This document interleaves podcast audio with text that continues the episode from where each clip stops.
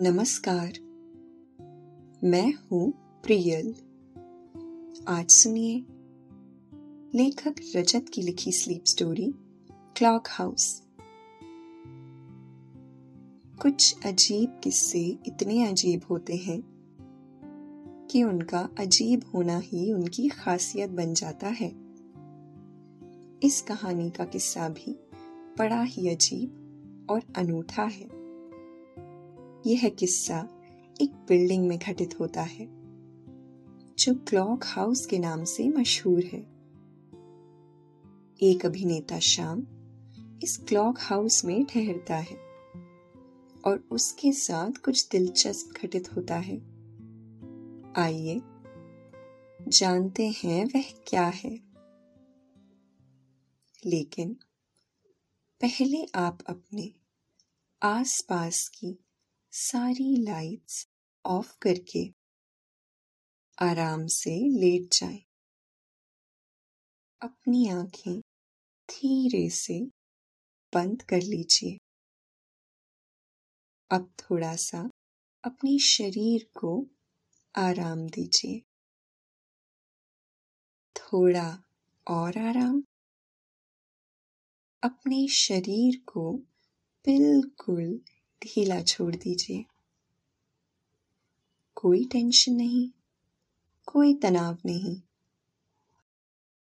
अपने दिमाग में चल रहे सभी विचारों को, चिंताओं को त्याग दें। एक शांति सी महसूस करें। सब नेगेटिव पॉजिटिव विचारों को धीरे धीरे निकाल दें। हाथों को सीधा करके अपनी कमर के साइड में रख लीजिए। अपनी सांस पर ध्यान लगाएँ। इसको धीमे या तेज नहीं करना है। बस ध्यान देना है कि कैसे वो आपके नाक गले में होते हुए आपके अंदर प्रवेश कर रही है। और कैसे वो आपके गले और नाक के माध्यम से वापस निकल रही है। मन शांत, एकदम शांत होता जा रहा है।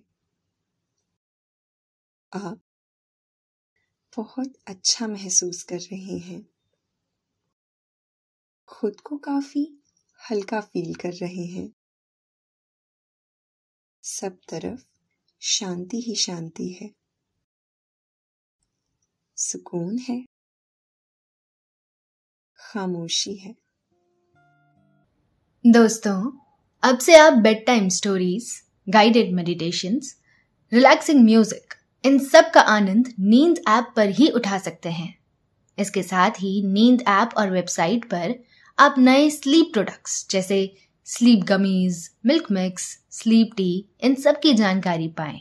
इन प्रोडक्ट्स की आपको ना ही कोई आदत लगेगी और ना ही इनसे कोई साइड इफेक्ट्स होंगे, बल्कि ये प्रोडक्ट्स आपको तुरंत अच्छी नींद लाने में मदद करेंगे और आपका स्लीप एक्सपीरियंस बेहतर बनाएँगे। नए शहर में अजीब सा सुकून मिलता है। इसकी क्या वजह हो सकती है?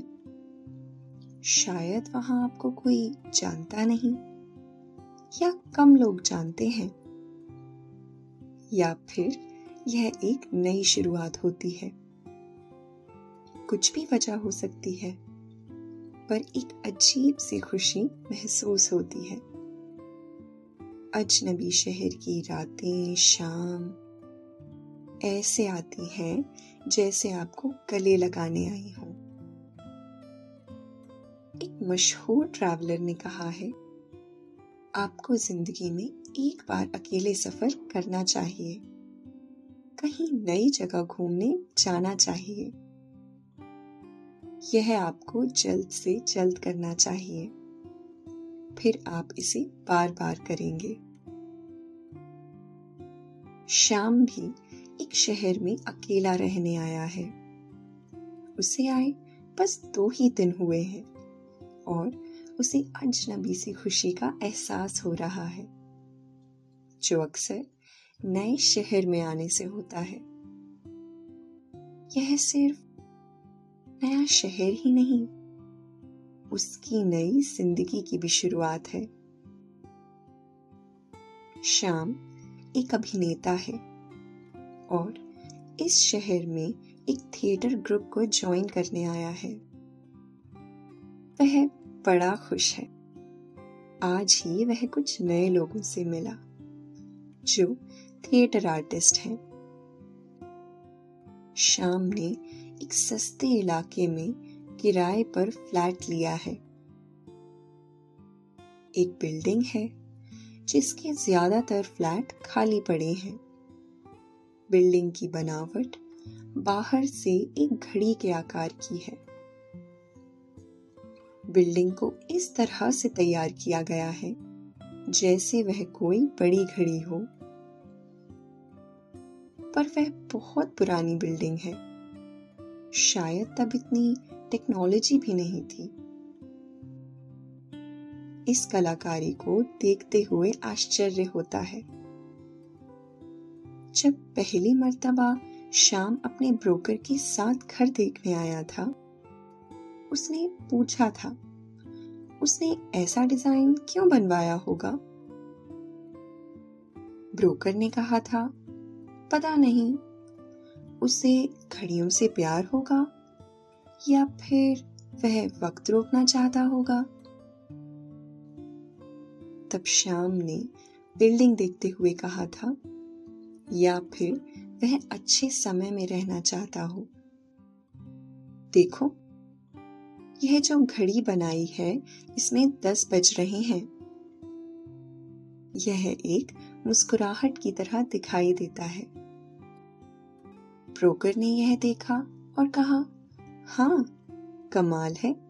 मैंने इस बात पर कभी गौर किया ही नहीं। अब कोई कभी मुझे इस बिल्डिंग के डिज़ाइन के बारे में पूछेगा? उसे मैं यही बताऊँगा। यह इमारत छह मंजिला की है और शाम ने चार नंबर के माले में बना फ्लैट लिया है। दिन भर के थकान और सुकून लिए शाम अपने घर पहुँचा। उसने दरवाज़ा खोला, उसे बंद किया और देखा। हॉल में ही कुर्सी पर रेडियो के सामने कोई बैठा है। एक महिला। शाम ने यह देख, हैरान हो गया। फिर उसने घर देखा। यह उसके घर की तरह नहीं था। हालाँकि पूरी इमारत में सभी घरों का डिज़ाइन एक ही तरह का था। फिर भी जिस तरह से सामान जमा हुआ था, कुर्सी, सोफे, टेबल रखे हुए थे, यह शाम का घर नहीं था। महिला ने शाम को देखा। वह रेडियो में गाना सुनते हुए कुछ पढ़ रही थी। शाम ने कहा, ओह, माफ़ करना, लगता है मैं गलत घर पर आ गया। महिला ने कहा, कोई बात नहीं। प्यारे बच्चे, यहाँ सभी घर एक जैसे तो हैं। कभी कभी गलती हो जाती है। लगता है आप यहाँ नए आए हो। आपको पहले कभी नहीं देखा? श्याम ने कहा हाँ आपने सही समझा। मैं दो दिन पहले ही आया हूँ। मैं चलता हूँ। आपको परेशान करने के लिए माफ़ी चाहता हूँ। महिला ने कहा, नहीं, कोई बात नहीं। अब जब आ ही गए हो तो कुछ देर रुक जाओ। वैसे भी आज मैं अकेले नहीं रहना चाहती। श्याम ने जिज्ञासा से पूछा, क्यों? आज ऐसा क्या है? महिला ने बताया आज मेरा जन्मदिन है। मैंने केक भी बनाया था, पर अकेले खाने का मन ही नहीं हो रहा। डिनर भी रेडी है, अगर आप करना चाहें तो। शाम ने असमंजस में कहा, मैं आपको परेशान नहीं करना चाहता। महिला ने विनती भरे स्वर में कहा, मुझे खुशी होगी अगर आप रुकेंगे। शाम ने अंदर आते हुए कहा, ठीक है तो आज का डिनर आपके साथ ही सही. शाम कुर्सी के सामने वाले सोफे पर बैठ गया। उसने पूछा, आपका नाम क्या? महिला ने कहा, मेरा नाम सुबह और आपका? शाम ने धीरे से हँसते हुए कहा मेरा नाम शाम है। इस पर वह महिला भी खिलखिलाकर हंसने लगी। उसने कहा, यह श्याम वाला शाम है या हमारी सिंदूरी शाम वाला शाम शाम ने हँसते ही हुए कहा, जो भी आप कहना चाहें। वैसे माँ मुझे कभी श्याम कहती है तो कभी शाम उन्हें ऐसा करना पसंद है। सुबह ने कहा, क्या बात है? आप अपने बारे में और कुछ बताइए। इस शहर में कैसे आना हुआ आपका? शाम ने कहा, प्लीज़, मुझे आप मत कहिए। मैं आपसे बहुत छोटा हूँ। सुबह ने मुस्कुराते हुए कहा, ठीक है, तुम छोटे होंगे। पर इसका मतलब यह नहीं कि मैं बड़ी हूँ। श्याम ने कहा, मैं ये अभिनेता हूँ और इस शहर में इस काम को लेकर काफ़ी स्कोप है। आज ही मैं एक थिएटर ग्रुप से बात कर कर आया हूँ। अगर उन्हें मेरा काम पसंद आया तो मैं उनके साथ आगे काम कर सकता हूँ। सुबह ने कहा, वाह यह तो बहुत बढ़िया बात है। मैं तुम्हारे लिए खुश हूँ। मतलब आज दो दो खुशखबरी हैं। जश्न मनाने के एक नहीं, दो मौके। एक तुम्हारे नए सफ़र के नाम और एक मेरे एक साल और बूढ़े होने के नाम। दोस्तों, अब से आप bedtime stories guided meditation relaxing music इन सब का आनंद नींद ऐप पर ही उठा सकते हैं। इसके साथ ही नींद ऐप और वेबसाइट पर आप नए स्लीप प्रोडक्ट्स जैसे sleep gummies milk mix sleep tea की जानकारी पाए। इन प्रोडक्ट्स की आपको ना ही कोई आदत लगेगी और ना ही इनसे कोई साइड इफेक्ट्स होंगे, बल्कि ये प्रोडक्ट्स आपको तुरंत अच्छी नींद लाने में मदद करेंगे और आपका स्लीप एक्सपीरियंस बेहतर बनाएँगे। शाम ने कहा, ओह, माफ़ करना, मैंने बातचीत में ध्यान ही नहीं दिया। आपको जन्मदिन मुबारक हो। सुबह ने बधाई लेते हुए कहा, कोई बात नहीं। शुक्रिया शाम चलो, अब हमें केक खाने से शुरुआत करना चाहिए। फिर डिनर भी तो करना है। सुबह उठकर रसोई में गई। और शाम घर में पड़ी सामान को देखने लगा। हर चीज़ काफ़ी समय पहले की लग रही थी। टीवी की जगह रेडियो है, जिसकी आवाज़ शाम के आते ही सुबह ने कम कर दी थी। सोफे और कुर्सियों की बनावट, फर्श पर बिछा बिछौना पर्दे और खासकर कर सुबह के पहने कपड़े। वह नए तो थे, पर पुराने फ़ैशन के लग रहे थे। सुबह का बाल बनाने का तरीका भी अलग है, और बात करने का भी। सुबह को देखकर शाम कई बातें समझ चुका है। उनकी उम्र लगभग पचास के आसपास होगी। उनके चेहरे पर आई हल्की हल्की सी झुर्रियाँ यह बता रही थी। उनकी आँखों में अपने पूरे जीवन के अनुभव के साथ साथ शांति और सुकून भी नज़र आ रहा है। उन्हें देखकर उनकी बातें सुनकर ऐसा लगता है जैसे उन्होंने अब तक एक बढ़िया ज़िंदगी जी है। पर यह कोई नहीं जानता किसके अंदर क्या चल रहा है। पर अच्छे लोगों से मिलकर हमेशा अच्छा ही लगता है। शाम को अपनी माँ की कही एक बात याद आती है। शाम प्यारे, अच्छे लोगों के साथ प्यार से पेश आना चाहिए, ताकि उनकी अच्छाई और भी बढ़े और वह तुम तक पहुँचे। सुबह। केक लेकर आ गई। वह भी उम्मीद से बिल्कुल अलग। एक लाल और चॉकलेटी केक। उन्होंने केक सोफे के सामने टेबल पर रख दिया और कुर्सी पर बैठ गई। शाम ने कहा, आपने मोमबत्ती नहीं लगाई? सुबह ने कहा, ना, मुझे वह लगाना पसंद नहीं। उसे यूँ ही जलकर बुझा देना अच्छा नहीं लगता।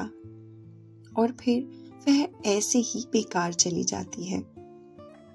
इसलिए बस केक ही सही है। शाम ने कहा, मैं तो केक भी नहीं बनाता। माँ के साथ कुछ खास पकवान ज़रूर बना लेता हूँ। पर केक बहुत कम ही ऐसा होता है कि केक बने। जन्मदिन पर तो बिल्कुल नहीं। सुबह ने कहा तो चलो, आज हम दोनों मिलकर केक काटते हैं। ये लो, मैं पहले से ही दो नाइफ लाई हूँ। शाम ने कहा, पर मैं क्यों? यह तो आपको काटना चाहिए। सुबह ने कहा, अरे, आज तुम्हारी भी एक नई शुरुआत हुई है। यह खास दिन है। सुबह ने खिड़की से बाहर आसमान को देखा और कहा, सपने के सच होने की शुरुआत के नाम। शाम ने आगे कुछ नहीं कहा। सुबह ने एक, दो, तीन तक गिनती गिनी और फिर दोनों ने एक साथ केक काटा और खाया भी। शाम को केक इतना पसंद आया कि उसने कहा आप मुझे यह रेसिपी ज़रूर देना। यह केक मैं माँ को बनाकर खिलाना चाहता हूँ। सुबह ने उसे यह देने का वादा किया। केक खाने के बाद दोनों खिड़की के पास बैठ गए। सुबह ने अपनी शॉल ओढ़ ली और शाम को एक कोट पहनने को दे दिया, ताकि बाहर से आती ज़्यादा ठंडी हवा ना लगे। कोट पहनते समय भी शाम को यही लगा जैसे यह बहुत पुराना है। पर उसने यह बात सुबह को नहीं बताई। वह नहीं चाहता था उन्हें किसी बात का बुरा लगे। शाम ने उनसे पूछा, वैसे आप क्या करती हैं? लगती तो आप भी कोई आर्टिस्ट ही हैं? इस बात पर सुबह हंसने लगी। मैं और आर्टिस्ट नहीं। हाँ पर मुझे लगाव पड़ा है आर्ट से। मुझे पसंद भी है पेंट करना, गाना गाना, लिखना, पर कभी भी मैं इतनी अच्छी नहीं रही कि यह प्रोफेशनली कर पाती। फ़िलहाल तो मैं कोई काम नहीं करती। मैं एक रिटायर्ड शिक्षिका हूँ। अब तो बस घूमती हूँ गाने सुनाती हूँ पेंटिंग बनाती हूँ और उन्हें अपने दोस्तों को देती हूँ। लिखती भी हूँ, पर बस खुद के लिए। वह मैंने आज तक किसी को नहीं पढ़ाया। और बस यही मैं करती हूँ। तुम बताओ, अभिनय के अलावा और क्या करते हो? शाम ने खिड़की के बाहर देखते हुए कहा मैं अभिनय के अलावा और कुछ नहीं जानता। हाँ कहानियाँ लिखने की कोशिश करता रहता हूँ, पर वह कभी भी इतनी अच्छी नहीं होती। फिर भी मैं कोशिश करता रहता हूँ। इसके अलावा घूमने का शौक है, पर अभी तक कहीं घूमने नहीं गया। कभी इतने पैसे ही नहीं हुए कि घूमने जाया जाए। अब एक बार अच्छा प्ले मिल जाए तो फिर माँ को लेकर किसी अच्छी जगह जाऊँगा। और हाँ खाना बनाने का भी शौक है। हाँ यह एक काम है जो मैं अच्छे से कर लेता हूँ। माँ तो कभी कभी यह भी कहती है, तू शेफ ही बन जा, अभिनय रहने दे। बस, अभी तक तो बस यही है। अब आगे आगे देखते हैं और क्या क्या दिल को भाता है। सुबह ने कहा हाँ यही सही जवाब है। यह सवाल जब ही पूछना चाहिए, जब काफ़ी उम्र बीत गई हो, तभी तो आप अपनी पसंद ठीक से बता सकते हो। सुबह ने कहा, अब डिनर कर लें? शाम ने हाँ कहा। सुबह खाना गर्म करने चली गई। शाम ने बाहर ही बैठे बैठे पूछा, मैं कुछ मदद करूँ? सुबह ने कहा, नहीं, आज तो सब तैयार है, बस गर्म करना है। अगली बार मैं तुम्हारे यहाँ आऊँगी, जब तुम खिलाना। सुबह ने खाना टेबल पर सजा दिया। और कहा, आ जाओ। सब तैयार है। दोनों डिनर करने बैठ गए। शाम एक के बाद एक सभी पकवानों की तारीफ़ करता रहा और खाता रहा। दोनों डिनर करने के बाद फिर से खिड़की के सामने बैठ गए। बातचीत के दौरान शाम ने बताया एक बार मैं गाँव के बाहर जंगल में भटक गया था। कायदे से मुझे डर लगना चाहिए था, पर ऐसा नहीं हुआ। बल्कि मुझे इतना बढ़िया लगा, मैंने रात के ऐसे नज़ारे कभी नहीं देखे थे। जब मैं छोटा था सुबह ने कहा, तुम्हारा जन्मदिन कब आता है? उसने बताया 26 जुलाई 1980 ओह, माफ़ करना, मुझे सन नहीं बोलना चाहिए था। यही मेरी आदत में बना हुआ है। जब हम कहीं ऑडिशन देने जाते हैं तो हमें यह पूरा बोलना पड़ता है। यह सुनकर सुबह हैरान रह गई। वह कुछ लम्हों के लिए शाम को ही देखती रही।